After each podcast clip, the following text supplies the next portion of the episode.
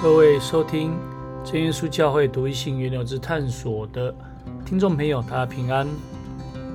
我们在上一段的里面，我们已经谈完了几个重点，也就是麦子跟稗子的比喻，以及芥菜种变树变子的比喻，还有就是面笑的一个。发起来的一个败坏。那我们从这三个比喻可以看到，当时使徒时代的教会，其实可以看到，在这个败坏的过程里面，也就是异端的产生，导致使徒时代教会的一个结束。那么我们在下一个段落里面，我们要来继续谈谈，在天国的六比喻里面的宝贝。这个宝贝的这个字。其实它的定义，也就是用以来啊收存财宝跟珠宝的一个地方，或是存有价值的一个地方。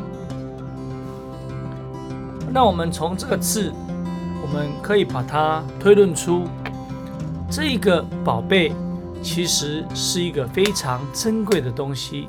而在哥罗西书二章三节里面，这个财宝的这个字，或是宝贝的这个字，其实它跟哥罗西书二章的三节这个所积蓄的字是一样的。而这个字在讲什么呢？这个字其实是在讲着所积蓄的一切智慧知识都在它里面藏着，在谁的里面呢？就是在基督里。而神的奥秘就是基督所积存的一切。智慧跟知识都在基督里面藏着。那我们怎么来得到这个智慧跟知识呢？根据哥林多前书十二章八节里面，赏赐人智慧跟知识是从圣灵而来的，因为圣灵赐人智慧的言语，圣灵也赐他知识的言语。那么在啊马太福音的十三章里面。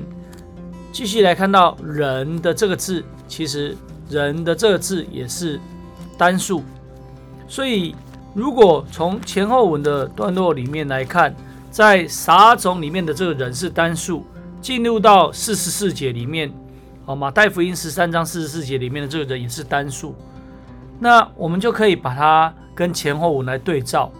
那撒好的种子就是人子，也就是主耶稣。那么在地里的这个字，事实上在希腊文的翻译里面翻译成为在田里，所以就可以看到在田里的这个字又出来了。事实上，在马太福音十三章二十四节里面，人撒好种在他的田里；三十一节，人撒芥菜种，啊，天国好像芥菜种，有人拿去种在田里，是他的田里。那经历了芥菜种之后的面笑，这个他的田里消失的，我们可以把它解释成为圣灵停降的一个现象跟状况。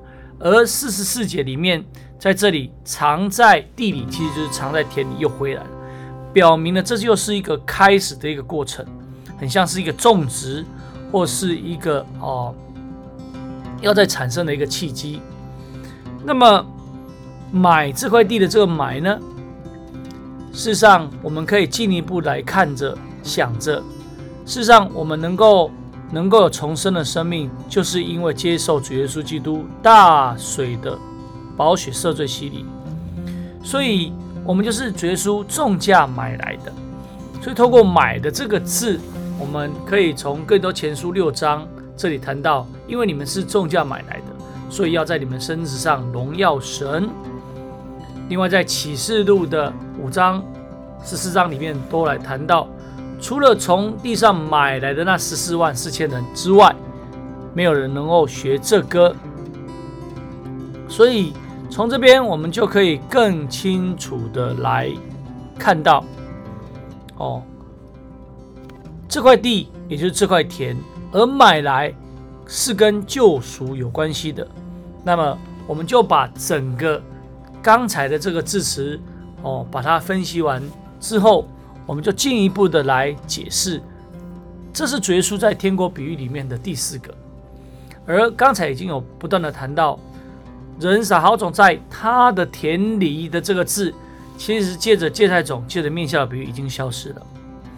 所以，我们因此可以判断使徒时代因败坏而结束。那么，在宝贝的这个比喻当中，四十四节所谈到藏在地里以及买这块地，事实上其实都是在田里或是在那一块田。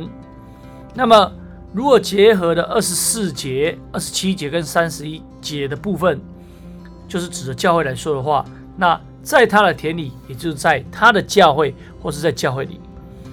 面笑比喻教会败坏之后，会有宝贝藏在他的田里，或是田里的这个事情，那我们就可以知道教会时期发生了一个中空的一个地带，也就是使徒在教会败坏之后出现了一个空白的时期，这是现象界看的，但是根在根在，直到宝贝藏在田里，那个田地是世界好种。这个种子是神的道，而在那块田来说明的收割的教会所要表现的一个状态。那么这个会出现宝贝的这个词，也就是会出现拥有宝贝的教会。那到底是在说什么呢？根据哥罗西书的叙述，神的奥秘就是基督所积蓄的一切智慧知识都在基督里面藏着，而圣灵会赐给人。智慧跟知识，由此看来，宝贝应该是指着圣灵。我们就可以知道，收割的教会会有圣灵，而这个宝贝就是圣灵。所以回到这个比喻一开始所描写的，人是单数，指向的是人子耶稣，而二十四节跟三十一节都是一样的，哦，就是在他的田里。那么我们就可以知道，耶稣欢欢喜喜的。变卖一切去买这块地，变卖其实也可以象征主耶稣流血舍命，借着宝血救赎。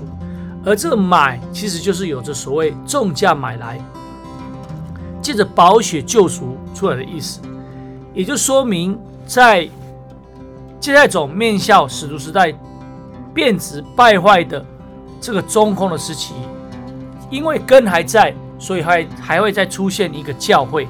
而这个教会在信仰的经历，将会与使徒时代教会所接受的救赎是一样的。为什么会是一样呢？因为领受应许圣灵的体验是一致的。感谢主。那我们天国的六比喻当中的第四个，我们在真耶稣教会独一性原则之探索里面，先分享到这里。那么在下一段的里面，我们会继续来谈到珠子的部分。这珠子是在谈什么呢？我们下一次再来见分明，感谢主，下次再会啦，大家平安。